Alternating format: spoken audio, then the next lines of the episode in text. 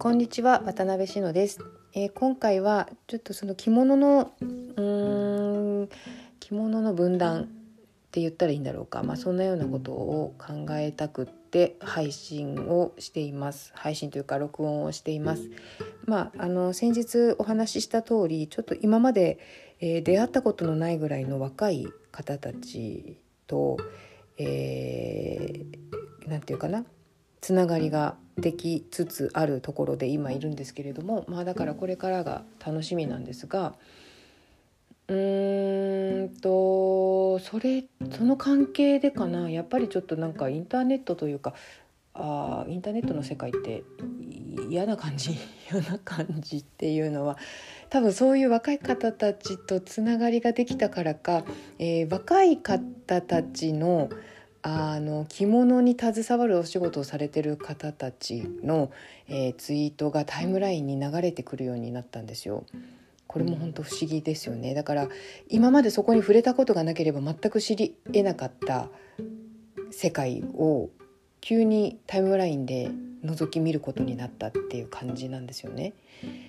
でもこれって面白いことというか大事なことというか本当にインターネットって広がってるようですごい閉ざされてるんだなっていうことを改めて感じたんですけど、うんまあ、そのような中で、えー、友禅染めを最初に見たのが友禅染め本当に若い方ね。あの、えー、若い方が友禅の仕事してますっていうことで、えー、ツイッツイッターのアカウントを持ってらっしゃっていろいろ発信していたのをねでその流れで、まあ、何人かあの見ることになったんですけれどえっ、ー、ともう何て言うんだろうな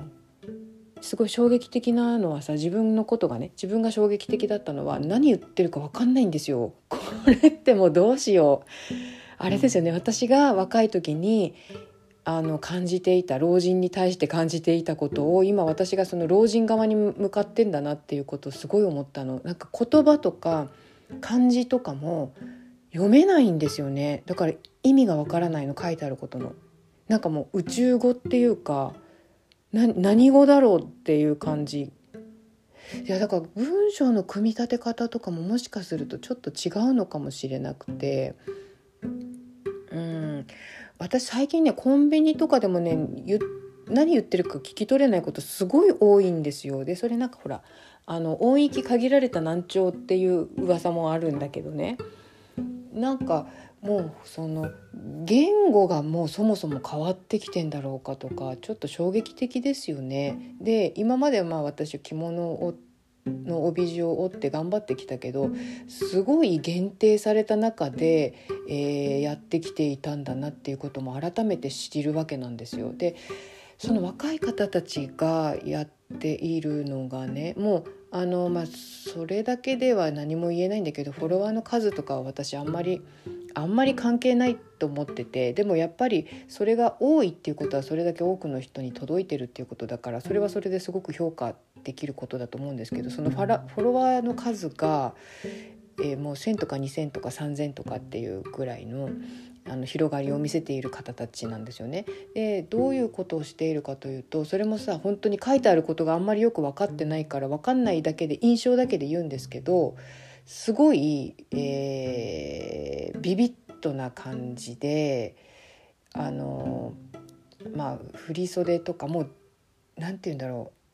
いやあのあのセンスっては本当私は私には絶対にないセンスなんですけどあのおそらく写真映えはすごいするんですよね。で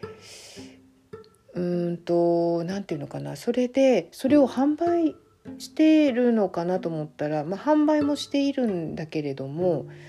おそらく一番、うん、あの収入の源になっているのは写真撮影会だったみたいなんですよ。なんかその特別な場所で、えーと、その振り袖を着て写真を撮ってもらうっていう催しをしていてそれがもう本当に発売と同時に、えー、数分で売り切れたみたいなね。だから追加で、えー、販売しますっていうような流れがあったりとか。でそツイートをちょっとちょっと見てみるとすごいねそのやっぱりトレンドなワードとか、えー、世界でどのように着物が扱われているとかとかそういうことをすごいごいね研究してらっしゃるんですよ。それは素晴らしいなと思ったの。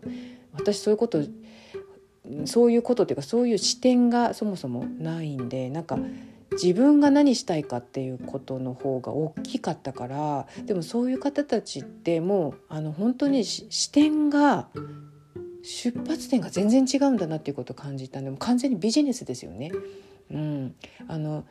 何市場が何を求めてるかとかどういったことがトレンドかとかでそれを掛け合わせて自分たち何したら、えー、売れるだろうかっていうことねバズるだろうかっていうことを考えてそこで、えー、戦略的かなり戦略的にピンポイントで自分たち何するっていうとこを決めてるみたいなんですよね。そういう印象をすごい受けたんです。だから自分たちがそれ素敵でやってますとかっていうこともまあもちろんああるはずなんだけど嫌いだったらできないから。だけどそれ以上におそらくそのニーズっていうものを捉えようとして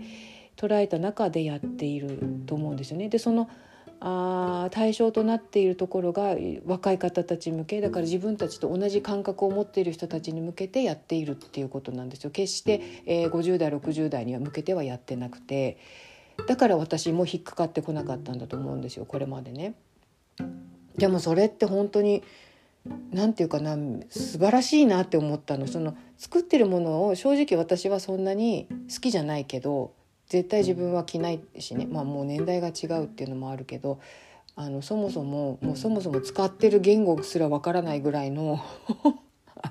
文化なんでまだちょっと入り込めないとこはあるんですよ。まあ、今後どうなるかわかんないけどね。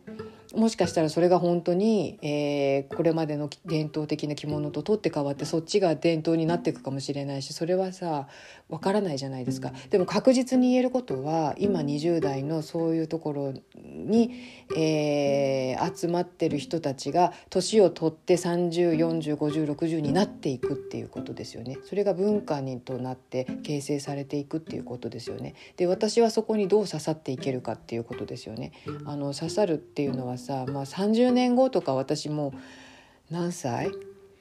?80? いやその時まで追ってるだろうかでもほらね平敏子さんとかまだ現役でやられてるからそこを目指したいですけど100歳まで100歳まで現役はもちろん目指したいけど分かんないよねだけどまあ少なくとも80歳まで生きられたとしてもし織物をしているとしたら、えー、今の20代の方たちが50歳なんですよね。えーと、今まあそうだな今今607080の方たちが30年後はまあ100歳近くなっててまあねもちろん皆さん元気でいてほしいですけれども、まあ、そういう年と年月の流れを考えるとあのやっぱりさ言葉わからないからとかさなんかちょっと今までの着物の常識的にはおかしいよねなんて言ってる言ってる場合じゃないんですよね。でそういう本当に若い子たち若い子って言いたくない言いたくないあのけどあの20代30代の方たちが見ている世界っていうのは私もやっぱり見たいよなって思う。うん好きになれるかどうかすら今は分からないですけどね。うん、それにその多分情報収集の仕方とかがもう全然別別人別もう何て言うのかな、えー、生命体として別ぐらいの次元の違いがある気がすごくしました。で私さあの教員やっていた時にやっぱりあの新卒でえー、先生になって入ってきましたっていう方たちの仕事の仕方が随分違うなっていうことはすごい感じてたんですよ。あのあのなんていうのかな、まあ、私たちの若い時とは全然違うなっていうことはすごい思ってた。うん、で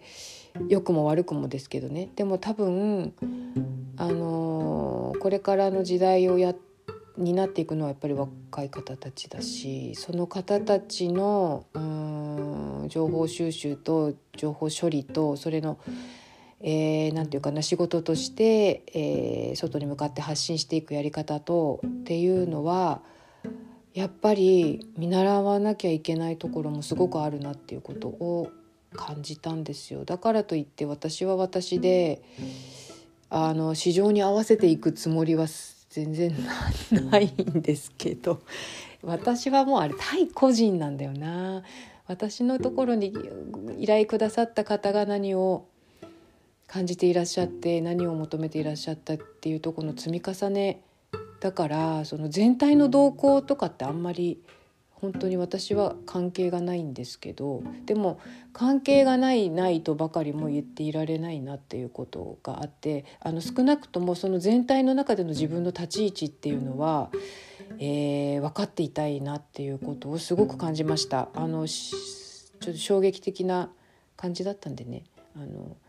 今録音をしました。はいあの最初の挨拶が「こんにちは」って言ってる時は昼間に撮ってるなと思ってください。で「おはようございます」って言ってたら朝撮ってそのまま配信したんだなって思っていただけたら幸いです。えー、最後まで聞いていただきましてありがとうございました。それではまた明日。